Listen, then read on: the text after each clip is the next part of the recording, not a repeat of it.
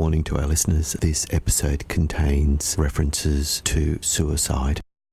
Thrive and Survive, Episode 6, discusses candour at work. We encourage employers to discuss the messy realities of work. Candour is a two way street, and effective pathways are needed to discuss what's what in a frank and open manner. We encourage businesses to create scenarios, to imaginate while you simulate the realities of work, and we use this to launch quality, candid conversations. In doing so, we invite listeners to design work for health, wellness, well being, and wholeness. Let's get holistic.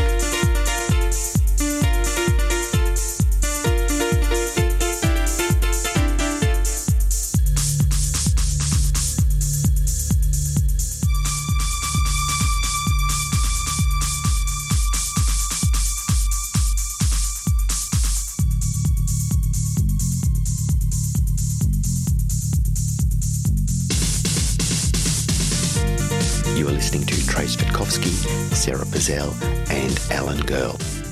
Yeah, and, and so thrive's important. I'm going to ask you this: What's your definition of thrive? inspired. Great things also look after themselves. Knowledge and capability and resource to be able to look after themselves and achieve great things. Genesis, you hear me talk about that a lot, not Yeah. just pathogenesis. And I've used those terms. Do they have some meaning in their work?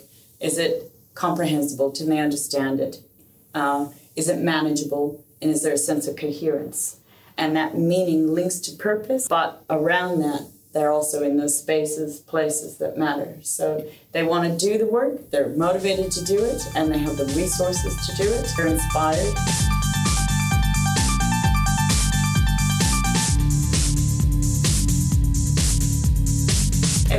Do really concentrated work, yes, great, you can get into flow, but you need rest and recovery. The neuroscience is there. You absolutely need to replenish. Your best ideas may come in the shower, right? because you've Oh, taken yeah. yourself away from that. Unless you're in a motel room. Not doing- that motel room, No, no, right? Not holding on to Yeah, life. once a day, once a day. Ideas may come on the, the walk with the dog where the bees are, Yeah, right? But you've had some reflection time. So whether it's physical or whether it's psychosocial and cognitive, and if you're looking at exposure time, uh, hazard exposure, duration of engagement, you're going to construct health tolerance if you have frequent rest and recovery breaks. So that workplace should know that being exposed all Yep. the time to really confronting material meant that that person needed more rest and recovery. So for that worker who's also, you know, uh, constantly exposed to work where they are frontline workers, they don't have the chance, the choice to come home or go. Do we give them extra vacation breaks? Yeah, Do we allow them, um, you know, another way of having a choice about where they work? Do they get different industrial relations benefits? Yeah. because they're exposed. Sign for better word. So the guy that has to work at concerts, does he get the same benefits, guy or girl? But in this case, you mentioned a guy. Does he get the same benefits and uh, as another worker, or do they get extra vacation and, and breaks uh, to have an, an equivalent job experience that enables you to thrive? For this lawyer, does she allow, is she allowed job rotation? Um, more vacation breaks. I'm using that example, right? Or change in activity, extra support so she can get out of the office space because they have a focus room, a recovery room, a retreat Yeah. room, Wow. or, or is it happening? Professional tolerance that I'm talking about, lowering the tolerance. You have detection systems, right? Allostasis is better regulated when you have lots of calm and rest. Yeah. Right? The I mind think- can't think without rest. I think for businesses that are struggling with all of these concepts and they're thinking it's too much, Yeah. um, where we're going to go and where business is going to have to go is more honesty in the position description, more honesty in what the job is. So if you take uh, front counter workers you were describing, I think it's important to say to applicants for those positions there will be occasions where you'll have a difficult customer that you have to deal with. A lot. Um, yeah, maybe a lot. A Depends on the business. while you're teaching, Ah, whatever it I've, is, I've got another C word I want to introduce. What's Yes. that? Candour. Can, yes, We're missing candour from the equation, both employee and employer, and you've So you've triggered disclosures. Candour. And Just be frank and candid. you want to say to your workers, whether they be employees or otherwise, this is part and parcel of the job. And if you didn't want to do this type of work, then you shouldn't have applied for the job. Then you need candor in that front end where you describe what the job is and not just what the good things are, but the more challenging things, and not just what the expectations are, but the challenges of the role as well. Yeah, because we expect employees not, as a manager and employer working for the employer, you expect employees not to be naughty or not to lie and not to frolic and say they went to Wynnum for the fish and chips when they only lived around the corner. To, we expect candour from them. But I think candour, and you've touched, is is a two way street. Uh, And, it, and it's a pathway for that consultation to be effective because if there's a disclosure, then you have a chance for the other person to respond to talk about what they might need in that situation. I'm going to give you guys a real, seemingly simple example, right? So uh, you go into those banks now, right, that are now relationship centers. They're no longer just banks. There's no security guard there. The space looks like cafe culture cool uh, different colors. You want to sit and have a little you know sit and lounge there is what it looks like. No longer looks like a bank. It must be familiar like home a living room. So i talked to some of the customer service representatives and which are now called in many banks called concierge where they just triage what the customer's needs are and supposed to put them in that nice comfortable space and we say, hey, there's no longer a, an official bank teller anymore in some of these banks, right? They're more, uh, we have a lot of cashless society, right? We have, uh, maybe we're trying to sell insurance and home loans in that space more, and we're just providing service to your accounts. So you're seeing this change. But the person at the front desk says, well, hang on a minute. Uh, I know that I still might have somebody that thinks this is a bank and walks in and wants to rob me. I've always been trained that I should have money ready to give them no matter what to appease them and hope that they leave. You know, that, that was all driven by risk assessments. So they they risk assessed the two different working environments. You've got the teller behind the screen with the emergency button that they can press and the giveaway cash. And then you have that open plan, and the risk assessment showed that the open plan was um, less hazardous. Right. So now now I've still got fear and anxiety from the person who's traditionally trained in banking saying, I actually have nothing to hand over. Yes. Right? The system has gone too far the other way. And I have another situation in, in a very similar setting, another uh, financial institution where it's all open plan Yeah. banking now. And somebody actually does have a meltdown.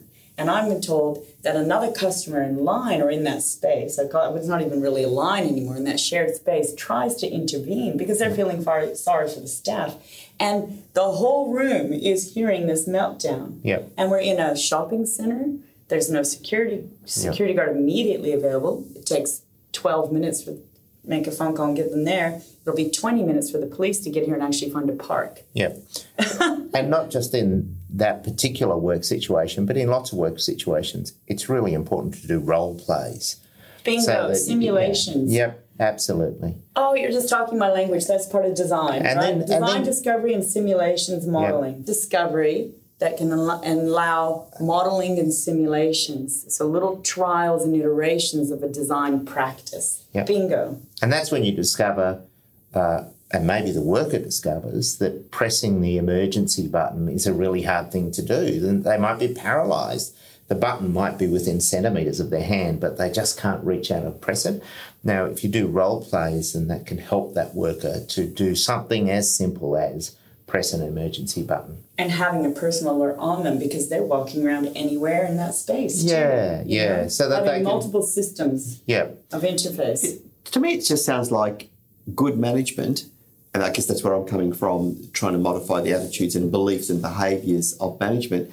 It means to be to be present, not just simply ticking off the list to say we've got this, we've invested this, we've got an, an anonymous helpline if you're having struggling, but to actually be present. right? Yeah. Absolutely. And that goes back to that whole metaverse talk because that is also a space to do it. If you do have the budget, if you are a larger employer and can create these scenarios, you can test it out. We call it a focused recall, where you actually have a scene played out, you stop, and then pause and reflect and tell a few stories as a group.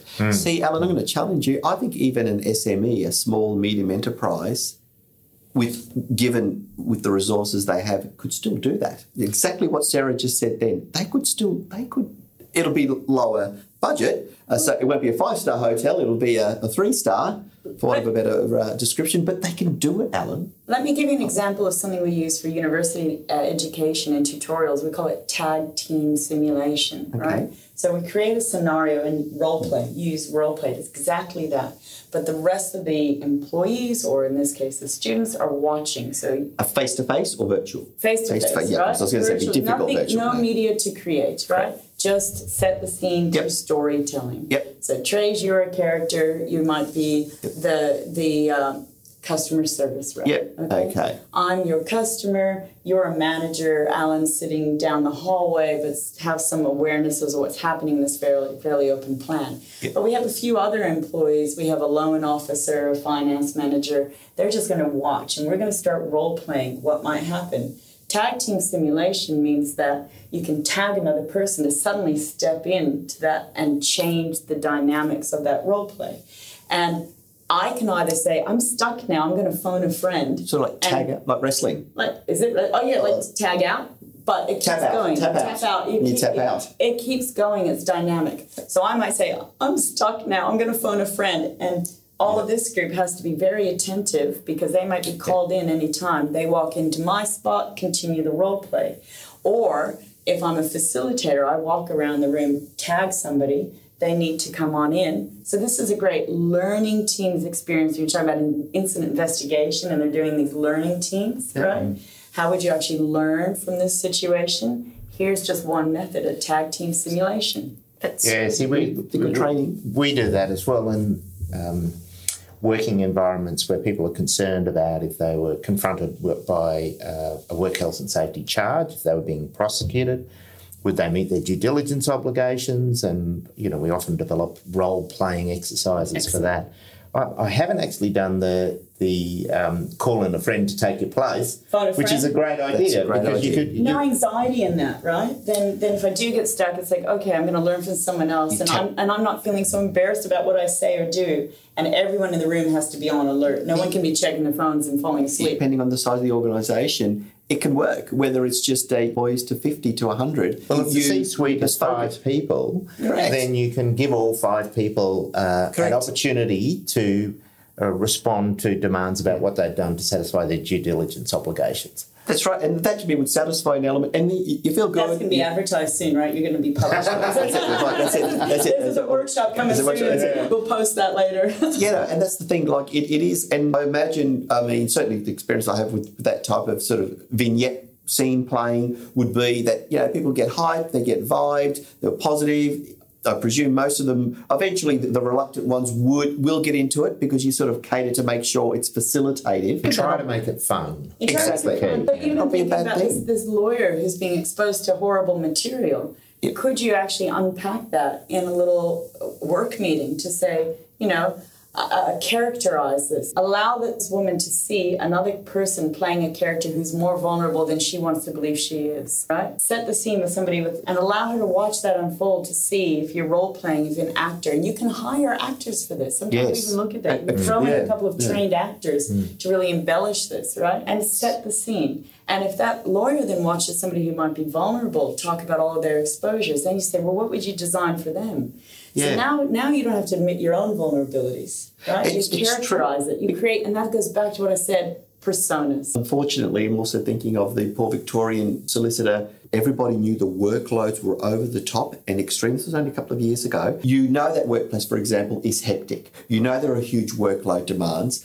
Okay, you have identified that. No longer an excuse, I think, for, for employers to say, I didn't know that person was so stressed. Neither is it an excuse to say, oh, yes, we were aware that person had issues. Either way, it's about what are you going to do? How are you going to implement to try and resolve some of these issues in a reasonable context, know your workplace is out of control, or if you know it's toxic because people have reported it, then I think you've got to get creative and start thinking of ways. And these, um, yeah, I'd call them interventions, are fantastic. Well, let, let me take you on a tangent about this whole continuum of health, wellness, well-being, and something called wholeness. Okay, so bear with me for a moment. If we if we talk about health and wellness, we often associate that with physical measures, our heart rate, you know, maybe our blood cholesterol, those kinds of aspects of how many steps we've taken. If you're looking at lead ind- indicators, your pedometer.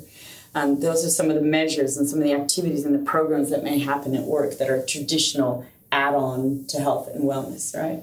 We still want to design the work for health and wellness, but the next phase then may be this aspect of uh, well being, which tends to reflect more a little bit about how the mind is, the effect, the social relations, the climate surveys, that kind of thing.